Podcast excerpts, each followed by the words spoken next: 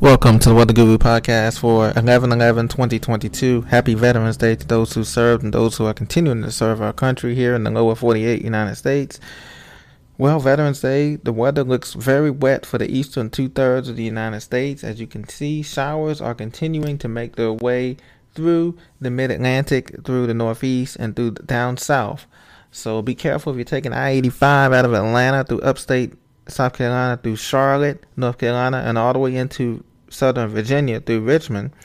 And if you come along the I 95 corridor from Baltimore to DC up through Philly, Trenton, New Jersey, New York, rain will continue to overspread all of the Pennsylvania Turnpike through back through Pittsburgh, through the Ohio Valley, Columbus, I 70 corridor through Cincinnati, uh, rain showers will continue to be heavy and moderate. No severe weather yet, but there will be a chance for severe weather south of Richmond, Virginia, into North Carolina. Just a slight risk given by the Storm Prediction Center. But you can see heavy bands of rain will continue to funnel with the remnants of Nicole meet up with a cold front that is pushing apart, pushing across the area.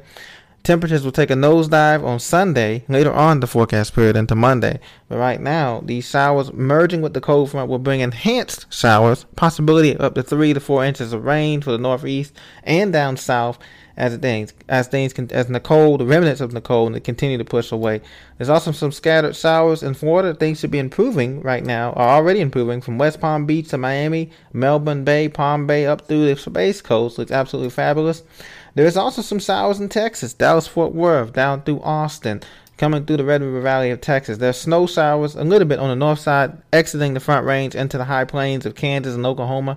And there's also some some heavy rain and snowfall in the Pacific Northwest as another backdoor frontal system comes through and pumps moisture through the I-4-5 corridor. So if you're coming through Olympia, Tacoma, Seattle, uh, Seguin, Port Washington, Port Angeles, through this, all that area, rain through Portland, that area will continue to experience rain today on Thursday. Now, the National Weather Service hazards continue to be an area and um, highlighted in purple. This is the winter weather advisory for North Texas down through the Red River, Rio Grande Valley, and also Oklahoma City to the west, point to the west of Oklahoma City and Lawton in the Red River Valley there. Now, also we have to the east, of course, we have that uh, flood watch and coastal flood watches um, as we continue to experience elevated uh, rainfall, which from the remnants of Nicole into the southern Appalachians. So Asheville, Boone, North Carolina, those places up Danville, uh, Mount Airy, um, up into the Shenandoah Valley, those places have a flood watch for that enhanced rain. And then we also have a wind advisory um, in South Carolina majority of South Carolina. We also have a tornado watch in effect. The tornado watch will be in effect probably till the rest of tonight, at least till 10 p.m. Eastern time on Monday for most of Eastern Virginia, Eastern North Carolina, etc. So that's all the hazards that we have right now. The Hurricane Center has given its advisory for tropical depression Nicole. Uh, it's currently moving very fast, north northeast at 23 miles an hour. Pressure's up to 1,001 millibars, and max sustained winds are around 30 miles an hour and dropping fast. So, right now, the center of Nicole is just about in North Georgia, moving up into the southern Appalachians now today on on uh, Friday, and it will continue to do so as it scoots on up the northeast and eventually out to sea.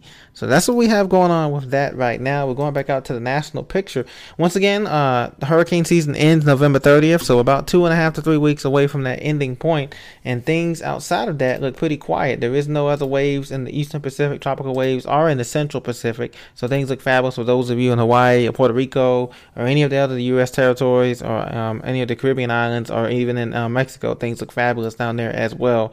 Uh, as far as tropical conditions speak at this time.